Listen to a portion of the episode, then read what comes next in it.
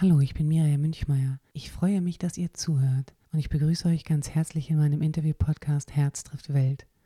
Meine Gäste kommen aus allen Bereichen der Gesellschaft und verkörpern Aufbruch, Positivität und Hoffnung.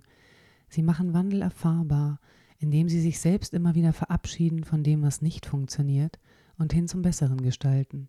Und ich möchte von meinen Gästen wissen, wie sie das tun und was ihnen dabei hilft. Heute ist zu Gast bei mir Katharina von Uslar. Für Katharina war Lesen lernen eigentlich das Schönste und sie macht 1990 nach dem Abi eine Verlagslehre beim Wagenbach Verlag in Berlin. Studierte dann Grafikdesign in England und zurück in Berlin gestaltet sie 15 Jahre erfolgreich und freiberuflich Buchcover. Bis das Geld dafür immer weniger wird und es zunehmend ums Geld geht. 2012 sagt Katharina, jetzt reicht, ich will wieder was richtig mit Inhalt machen und dafür auch einen Ort der Begegnung schaffen. Mit dem Autor Edgar Rey gründet sie die Buchhandlung Uslar und Rei in Berlin-Prenzlauer Berg. Heute eine sehr erfolgreiche Buchhandlung, in der auch regelmäßig Veranstaltungen stattfinden. Hi Katharina, toll, dass du Zeit hast für dieses Interview. Herzlich willkommen. Vielen Dank, ich freue mich auch. Mit eurer Buchhandlung Uslar und Drei seid ihr sehr erfolgreich. Hm, beschreib mal, worin liegt euer Erfolg?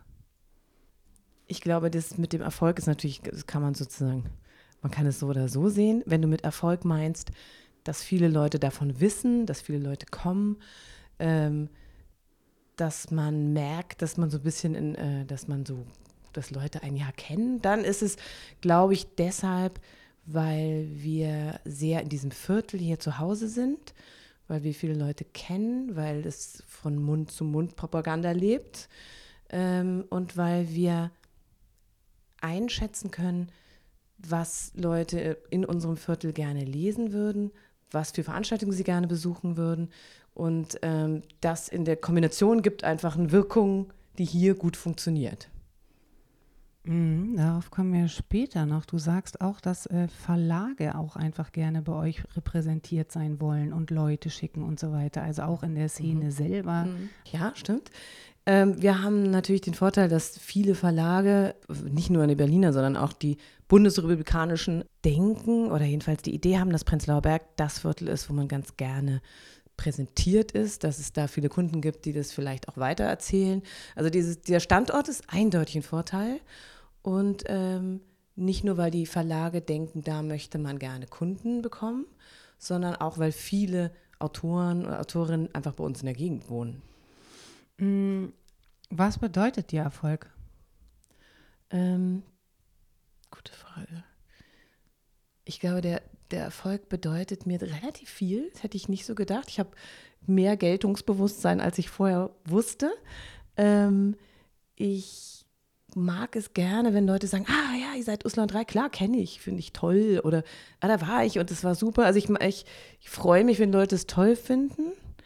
Ähm, und ich bringe mich, oder Edgar auch, oder wir, ich bringe uns sehr gerne ins Spiel, wenn es darum geht, ähm, irgendwie mit Autorinnen und Autoren vorne dran zu sein, zu sagen, dass man einen ganz guten Riecher hat, wen man toll findet und wer Präsentation, also wer einfach eine Vorstellung verdient, unserer Meinung nach. Und ich fühle mich natürlich sehr bestätigt, wenn die, die wir toll finden, bei anderen Leuten auch gut ankommen. Insofern bedeutet mir Erfolg dieser Erfolg bedeutet mir wirklich sehr viel, ja.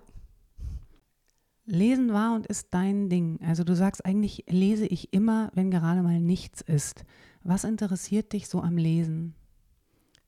Mich interessiert am Lesen dies in anderen Welten sein. Das ist das ganz Banale. Nicht da sein, wo ich bin, sondern woanders. Ähm, mich, ich bin so ein Textmensch. Ich glaube, vielleicht war das echt schon so. Ich, mich begeistern wirklich Sätze. Ich kann dir ähm, ich lese die dann nochmal, denke mir, was für ein toller Satz oder was für ein irrsinnig guter Rhythmus. Das habe ich natürlich früher nicht erkannt, aber inzwischen schon kann ich es analysieren. Und ähm, ich fühle mich da extrem ähm, inspiriert. Früher habe ich dann immer, meine Briefe, die ich geschrieben habe, waren dann sofort in dem Ton des Autors, den ich gerade gelesen habe. Ich könnte auch nie selber schreiben, weil ich würde immer nur andere Leute kopieren.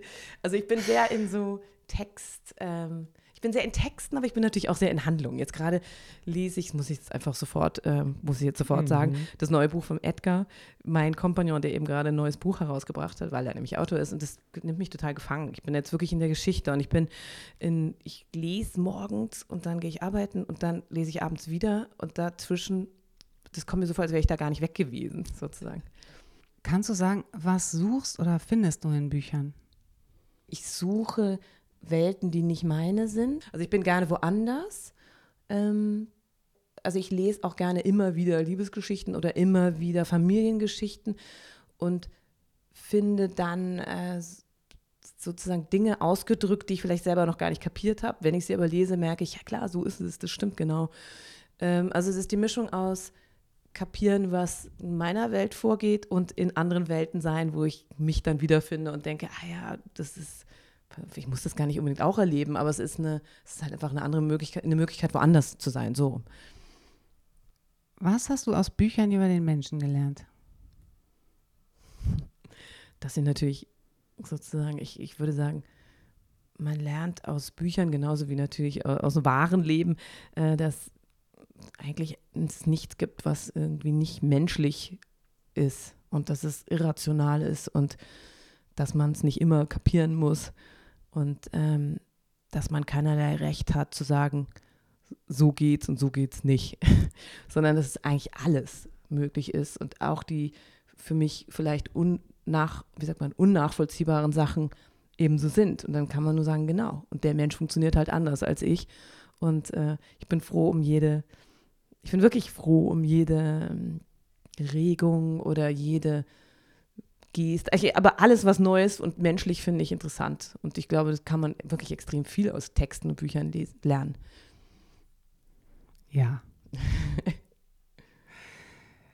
du gestaltest, was du am tollsten findest. Also, und du machst die Erfahrung, der Laden läuft super, die Veranstaltungen sind meistens ausverkauft, eure Inhalte finden sich auch in den Inhalten eurer Kundschaft wieder, so wie du auch schon gesagt hast. Und es gibt viele, die sehen das so wie du oder so wie du und Edgar. Also, welche Inhalte sind das?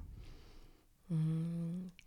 Ähm, ehrlich gesagt kann man ein paar Sachen richtig ausschließen. Und zwar, weil, sie mal, weil man sie bei Edgar und mir auch schon ausschließen kann. Wir können, wir können, wir kennen uns überhaupt nicht mit Lyrik aus.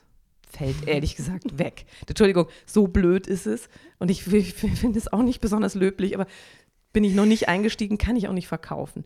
Wir haben Kinderbücher, weil es uns interessiert. Wir haben zum Beispiel überhaupt kein sowas wie Kinderbücher für Erwachsene und sowas haben wir gar nicht, weil auch das ist was, womit wir nichts anfangen können. Also es gibt, wir leisten uns sozusagen mit diesem Laden ein wirklich extrem subjektives Sortiment. Ähm, und ich glaube, es ist auch ehrlich gesagt die einzige Chance, die man hat mit einem Buchladen, wenn man irgendwo ankommen will. Was ist denn an dem, was ihr aussucht, für euch so interessant? Es sind gesellschaftliche Themen. Wie fühlt sich wer in der Gesellschaft? Wie würde er gerne sein? Also ich würde sagen, Gesellschaft spielt eine große Rolle. Frauen spielen im Moment eine große Rolle. Aber im Moment. Ja, das immer. ist nicht programmatisch, sondern es, ist, es fügt sich gerade so und da kommt eins zum anderen. Ähm, ich würde sagen, es ist auch, das sind auch eher städtische Themen und städtische Bücher. Was ist aber die Frage war, was ist daran so interessant?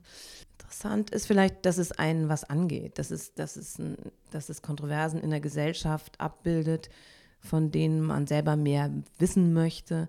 Das ist, sagen wir mal, zum Beispiel ein Thema, was jetzt unsere Kinder sehr viel angeht, ist dieses Genderbewusstsein.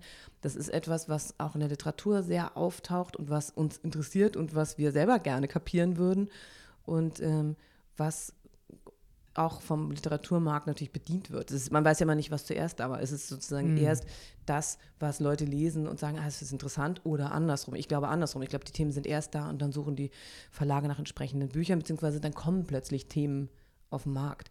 Ähm, es ist natürlich Politik, finde ich, ist wichtig und es kommt auch vor, und zwar auch in Romanen. Es verdichtet sich so. Für mich hört sich irgendwie so an, als wenn so die Erfahrung, die diese Menschen machen, so eigentlich ganz große Lebensfragen betreffend. Also ja. wer bin ich, wie bin ich, wie ja. will ich leben ja. und dass dazu irgendwie so eine Reflexion stattfindet, die für euch total elementar dann ist oder wichtig ist. Ja, also oder? Das sind doch die Themen, die einen gerade irgendwie beschäftigen. Große menschliche Themen, würde ich sagen. Das ist das, was einem wirklich was angeht. und dies bildet sich natürlich in Politik ab und in, in ich meine, es ist einfach wichtig und entscheidend, keine Ahnung, ist Europa ein Thema? Na klar ist Europa ein Thema. Und zwar nicht nur, weil man sich, äh, weil man es politisch in der Zeitung nachvollzieht, sondern weil man, weil es natürlich viel größere Themen spannt. Wie, wie wollen wir leben? Was ist, interessiert uns? Was ist uns wichtig? Was sind Werte und so weiter? Insofern, ähm, ja, ich gebe dir recht, große menschliche Themen sind es vielleicht. Hm. Klingt jetzt sehr äh, irgendwie, das klingt jetzt groß, aber so groß ist es auch. Ja. Naja, die jeder durch seine Erfahrung irgendwie bestickt. Mhm. Hm, wer ist deine Kundschaft? Also jetzt auch so beim ersten Festival. Ursula und drei mhm. hatte sein erstes Festival, das heißt fünf Tage lang am Stück wurden fünf Abende lang Lesungen gehalten. Am letzten Abend war eine Party, voller Erfolg, eigentlich immer alles ausverkauft. Ähm, und äh, anschließend ähm, an dem letzten Abend äh, sagte der Edgar, also dass er jetzt auch das nochmal ansprechen muss, weil er immer wieder darauf angesprochen wurde, worden seid selber, was ihr denn für ein tolles Publikum hättet. Insofern so ein bisschen die Frage, wer sind denn eure Kundschaft oder was ist denn das tolle Publikum? Also was sind das für Leute und warum ist das so toll? Das Publikum besteht aus, es ähnelt uns ziemlich oder wir ähneln unserem Publikum. Das heißt, es sind viele mittelalterliche Menschen, die in, in, also die in 90er Jahren irgendwo aus Westberlin oder stimmt nicht, eigentlich aus Westdeutschland nach Berlin gekommen sind, weil sie gedacht haben, hier ist es toll, it's the place to be. Ähm, sie, sie, haben alle Kinder, sie haben alle große Autos, sie haben alle ähm, mm, kreative Berufe, die langsam dem Ende zugehen und deshalb muss man sich überlegen, wie man jetzt Geld verdienen soll. Das ist, würde ich sagen, das ist das Klischee unseres Publikums. Dazu kommen aber Gott sei Dank eine ganze Runde voll sehr cooler Ossis, die ähm, anfänglich etwas skeptisch waren und gedacht haben, was sind das jetzt wieder für welche, wollen wir da überhaupt rein? Gemerkt haben, dass wir extrem interessiert sind an wirklich an ähm, Prenzlauer Berg und Mitte Publikum, die da langsam einfach ankommen.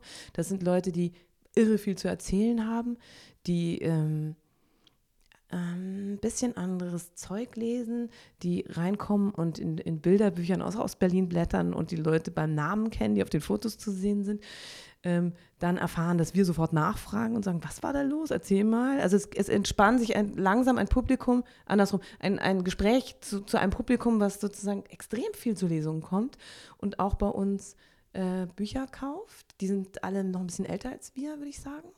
Und jetzt gibt es zunehmend auch Junge. Die kommen auch Gott sei Dank mit unserer jungen Kollegin Leonie, die ist so sagen 24, die äh, auf eine ganz irre Weise sich mit Literatur beschäftigen, oft ähm, Blogs haben, extrem belesen sind, sich wahnsinnig in der Branche auskennen. Also das sind so Leute, wo du denkst, wow, die, die will man echt haben. Und äh, die bringen noch andere Leute mit. Also das irgendwie wird das ähm, Publikum gerade so ein bisschen glamouröser und jünger. Und es ist vielleicht auch, liegt auch daran, dass es irgendwie schick wird mit Lesungen oder Premieren, Feiern von Büchern. Es ist irgendwie angesagt. Und wir nehmen das sofort und sind super froh, wenn die kommen. Ist toll. Also Mischung. Also, warum gerade das im Prenzlauer Berg? Also, was ich daran interessant finde oder auch mal ganz schön finde, ist so ein bisschen mal die Kehrseite der Medaille, jetzt mal das Positive daraus zu stellen. Es wird ja oft und viel mhm. über den Prenzlauer Berg geredet und ja. diese ganzen satten, reichen, ja. zugezogenen. Ja. Also, was ist so toll jetzt daran, dass genau diese Menschen zusammenkommen? Also, was bringen sie jetzt mit? Vielleicht auch gerade, weil sie so satt sein können. Mhm. Ich finde ja, ähm, ich, äh, ich finde das eine gute Frage, weil ich bin, äh, ich bin, wie gesagt, mittendrin und ich, ich bin so ein bisschen leid, dass das Prenzlauer Bergpublikum immer so mm. gedisst wird, weil ich das erstens langweilig finde und zweitens mm. auch nicht gerecht. Ich finde den Vorwurf des guten Menschtums zum Beispiel, den fällt mir nichts zu ein. Da weiß nicht, was ich dazu sagen soll, weil es ist, finde ich, immer besser als irgendwas anderes. Also, ich glaube, ähm, was daran gut ist, dass es oft Leute sind, die aus Familien kommen, die ihre Kinder mit 19 nach Berlin gehen lassen. Also haben einfach gesagt, klar müsste dahin, da passiert es gerade. Das sind oft Leute aus Familien, wo es ein politisches Bewusstsein gibt oder gab. Es sind ähm, viele Leute, die übrigens gar nicht so satt und gar nicht so reich sind. Diese Erfahrung machen wir auch, uns eingeschlossen. Hier ist es eher das Viertel, wo die Leute in den Wohnungen ihrer Eltern wohnen und ihres Onkels, als dass sie selber sich je im Leben hier eine leisten könnten. Also das muss man immer so dazu sagen. Es, tatsächlich ist es nicht wie in Mitte und die Leute haben so viel Kohle. Ich finde das tatsächlich anders. Ähm, es ist die Mischung aus wirklich gut bürgerlich. Äh, alle haben zu Hause Bücher stehen gehabt äh, und Klavierunterricht gehabt und das alles brav gemacht, Abitur.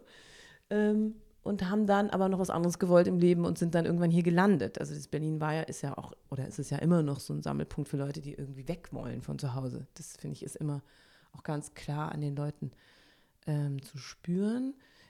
Jetzt gerade gibt es natürlich irgendwie diese Neuorientierung, Kinder älter, was machen wir jetzt? Das spürst du alles immer extrem, weil es wirklich, es hat natürlich was Homogenes. Also das Klischee von Prenzlauer Berg, dass alle gleich alt sind, stimmt komplett. Ähm, aber es, es, hat dann eben auch gemeinsame Themen. Insofern ist es für uns extrem äh, handelbar. Also wir, wir, es gibt einfach viele Leute, mit denen wir die Gemeinsamkeit haben, dass man sich irgendwie neue Themen sucht und dass man sensibel wird, vielleicht für Themen der Kinder und so weiter, was ich vorhin schon sagte. Also wenn du sagst, die Wohnung der Eltern sind es vielleicht eher Erben, das ist irgendeine Erbengeneration, mhm. die aber daraus wenigstens was macht. Also zumindest viele mhm. äh, sich irgendwie doch probieren zu engagieren oder viel besser gesagt, die wollen das. Mhm. Ich würde ich auch sagen. Wir haben schon andere Leute im, im Haus. Ich finde nicht, dass es nur hochzufriedene Mütter und Väter sind, die den ganzen Tag mit ihren Kindern Laufrad fahren. Das ist auch vielleicht einfach vorbei. Wir sind einfach, das ist einfach schon 15 Jahre her, diese, mhm. diese Zeit. Du sagst von dir, vom Typ her bin ich jemand, die hat eine Idee und der folge ich dann. Ich mhm. gucke da nicht noch nach großen Wahlmöglichkeiten. Warum reicht die eine Idee? Was muss erfüllt sein für dich? Warum? Ich mache immer Dinge wegen Bildern im Kopf. Das ist ein bisschen banal, aber ich muss es zugeben, ich hab, mir reicht manchmal das eine Vorstellung in meinem Kopf und die habe ich dann so intensiv da, dass ich sie verfolgen muss. Und äh, ich habe inzwischen bin ich ein bisschen weiter, dass wenn ich tatsächlich, wenn eine neue Entscheidung in meinem Leben ansteht, dass ich dann denke, so, das ist ein tolles Bild, aber vielleicht gibt es ja auch noch andere, aber das hab, lerne ich gerade erst. Also, und die Bilder im Kopf, das ist wirklich ein Bild von dem, wie es aussehen soll? Also, das ist so ein Bild. So, mhm. könnt, du könntest ja. einen Rahmen drum machen. Mhm. So, so genau. soll es dann mhm. aussehen, mhm. wenn es fertig ist. Ja, ich habe eine ziemlich äh, optische Vorstellung von meinem Leben. Okay. Okay. Also, okay. Mhm. Du sagst in deiner Zeit als Grafikdesignerin in der Vergangenheit, dass du gelernt und kapiert für dich, was Menschen brauchen und was sie wollen und was du tun musst, dass sie glücklich rausgehen. Ja, stimmt.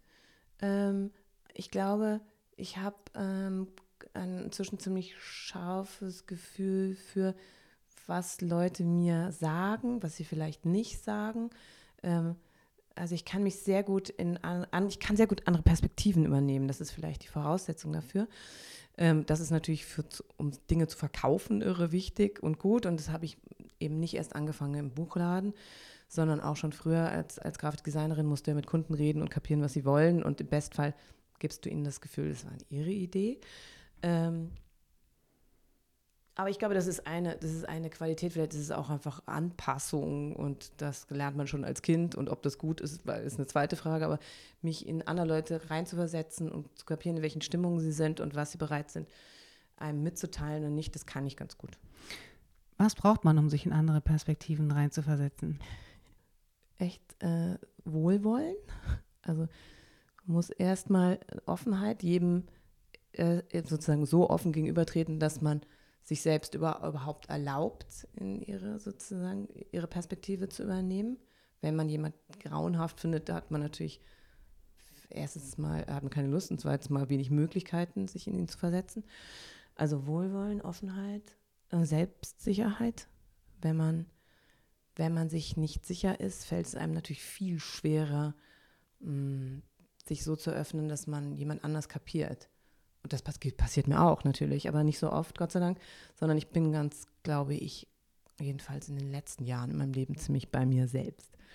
Ja, ich erlebe dich auch als wirklich total offenen äh, Menschen und anderen Meinungen und Denkweisen gegenüber, vor allen Dingen auch so offen. Also insofern immer wieder so die Frage, auch bei einer Veranstaltung jetzt kürzlich ähm, über Auslauen 3 von Jana Simon und dem Buch Unter Druck, wie Deutschland sich verändert. Ähm, die Frage wieder so hochkam, was, was eigentlich braucht man, um sich für das Fremde zu interessieren. Ähm, also da ging es auch viel um das Thema Angst und äh, so nach einer Studie wieder, dass nur 30 Prozent der Menschen sich überhaupt für Andersdenkende interessieren. Mhm. Also was glaubst du, warum interessieren die sich nicht?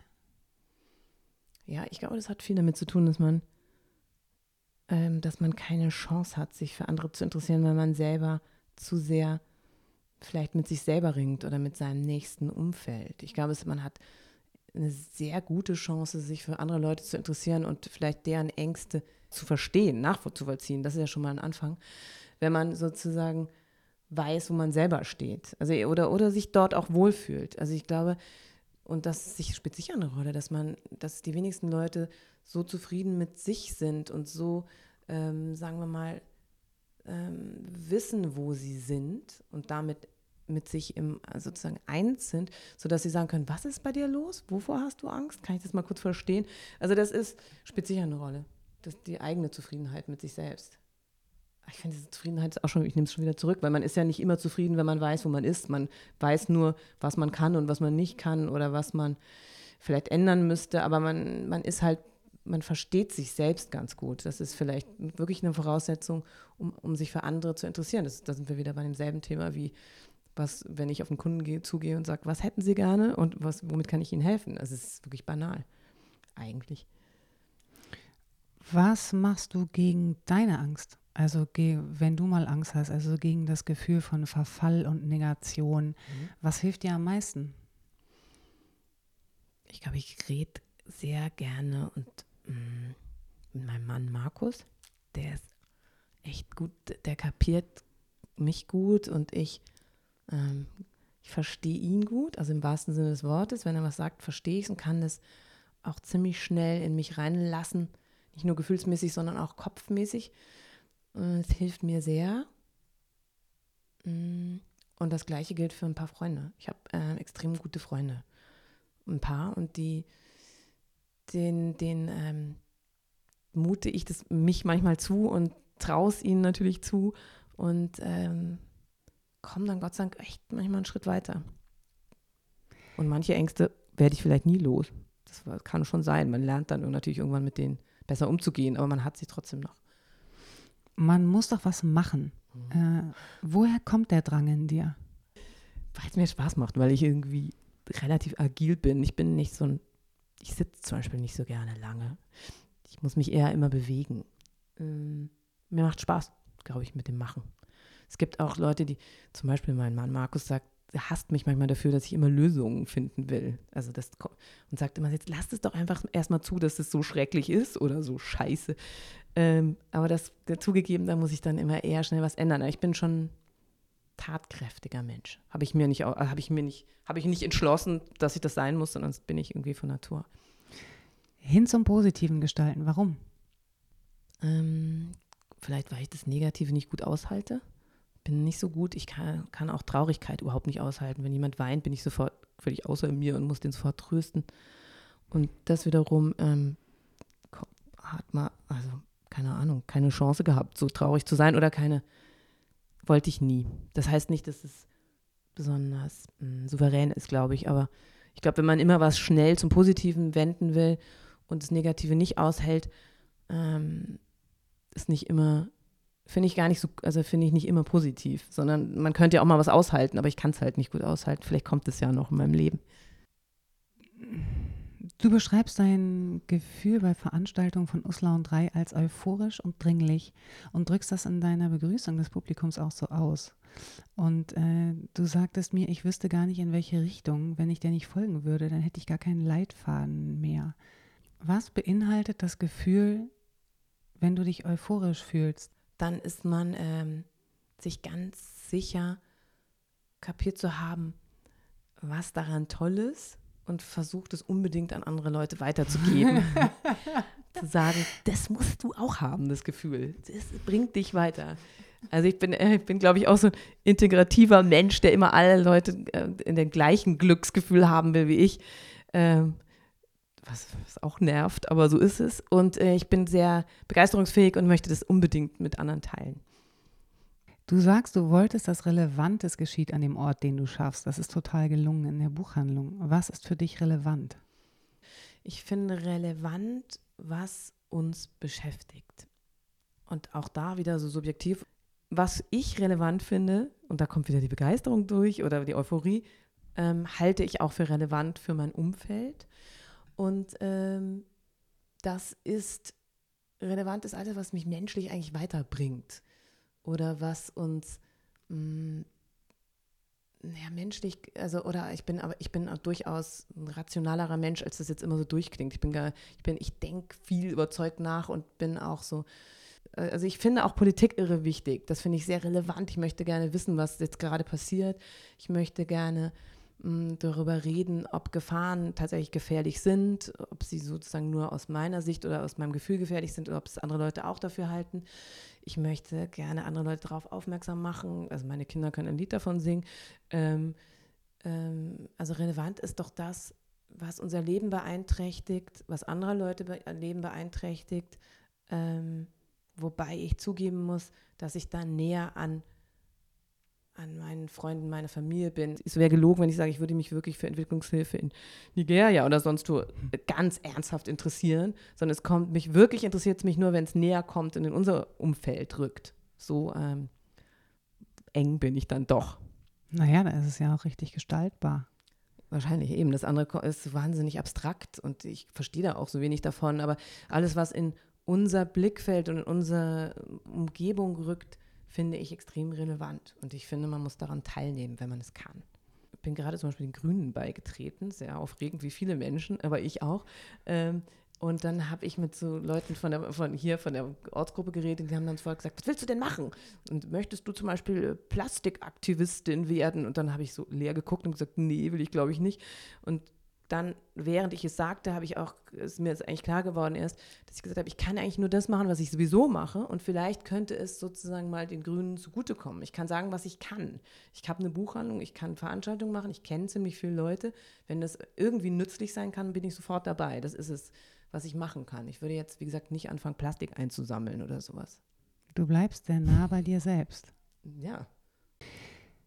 Ähm, die Stimmung bei Ausland 3 und den Veranstaltungen, die ist irgendwie besonders, weil ihr macht es ja auch äh, ganz bewusst so, dass die Leute sich wie zu Hause fühlen sollen. Und ähm, es ist total schön gemacht und es ist ganz sicher auch irgendwie alles da, was jeder braucht. Mhm. Und ähm, gleichzeitig ist der Eintritt nicht teuer und das Glas Wein umsonst und ihr seid total präsent und doch irgendwie im Hintergrund. Und irgendwie diese ganze Leichtigkeit, finde ich, kommt irgendwie doch auch aus eurer Entschiedenheit und eurer Klarheit eigentlich wie ihr es nämlich haben wollt und mhm. wie es sein soll, nämlich mhm. irgendwie relevant und schön. Und mhm. irgendwie, wenn es doch so gestaltet ist, frage ich mich, hast du ein Lebensziel auch? Also hast du ein Ziel im Leben, das über den Lebensetappen und mit seinen Zwischenzielen steht? Mm, ich glaube, ein Ziel meines Lebens ist, mm, um mich rum Leute zu haben, die ich gerne habe. Und dafür tue ich eigentlich alles. Das ist wirklich, das ist, glaube ich, mm, würde ich sagen, äh, pathetisch gesagt, mein Lebensinhalt und mein Ziel im Leben. Was bedeutet dir Geld? Scheiß Geld. Verdammt. Also, ja, das ist wieder so. Also, mir bedeutet es eigentlich nicht viel und trotzdem muss ich irgendwie genug haben. Ich würde gerne, ich würde gerne so genug haben, sodass ich nicht die ganze Zeit über Geld nachdenken. Das macht mich wahnsinnig sauer. ähm, ich werde den Erfolg unserer Buchhandlung sehr hoch. Und im Moment sind wir dort, dass wir sagen, die Buchhandlung ist erfolgreich. Wir sind äh, im, im Kopf und im Bewusstsein von den Leuten, die uns wichtig sind. Und jetzt müssen wir aber noch schauen, dass wir einfach genug Geld verdienen, damit wir alle gut davon leben können. Und dafür müssen wir unter Umständen ein paar Umstrukturierungen in der Buchhandlung vornehmen, ähm, was mich aber nicht unglücklich macht, sondern wo ich mit relativ großer, wie sagt man, ähm, Kampfesmut oder so, wenn das ein Wort ist, drangehe und Edgar auch. Und äh, deshalb ist die Antwort auf deine Frage wahrscheinlich, äh, Geld bedeutet mir nicht besonders viel, aber man muss genug haben. Und ähm, wir möchten das auch gerne so haben, dass es funktioniert. Und zwar auch einfach vom Geld her. Was wäre, es gäbe die Menschen wie dich nicht, die eine Buchhandlung aufmachen, in der jetzt und heute immer mehr Menschen zusammenkommen, die sich austauschen darüber, wie sie mehr Menschlichkeit in dieses System bringen und was dabei wirkt und was nicht.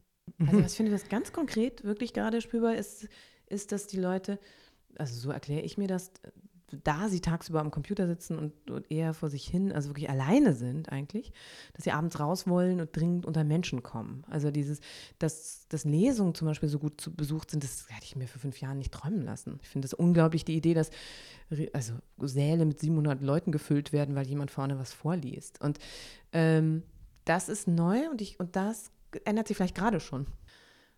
Weil, sie, weil man ja, glaube ich, als Mensch einfach unter Menschen kommen muss. Ja? So ganz physisch meine ich das. Hm, was mich eigentlich zu meiner letzten Frage bringt. Was ist deiner Meinung nach das zutiefst Menschliche in uns?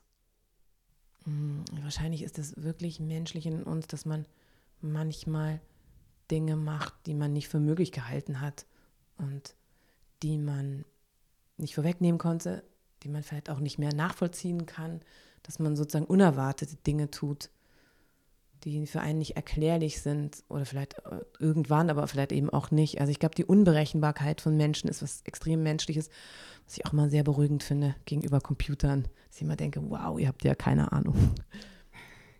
Als ich das erste Mal in eure Buchhandlung lief und wir über Bücher sprachen, war ich total euphorisch. Und zwar sofort. Und das lag an dir und dem Raum, der sich da auftut, weil er alles möglich macht. Vielen Dank dafür und auch für deine Zeit. Bis zur nächsten Veranstaltung bei Osler und Reit. Ciao.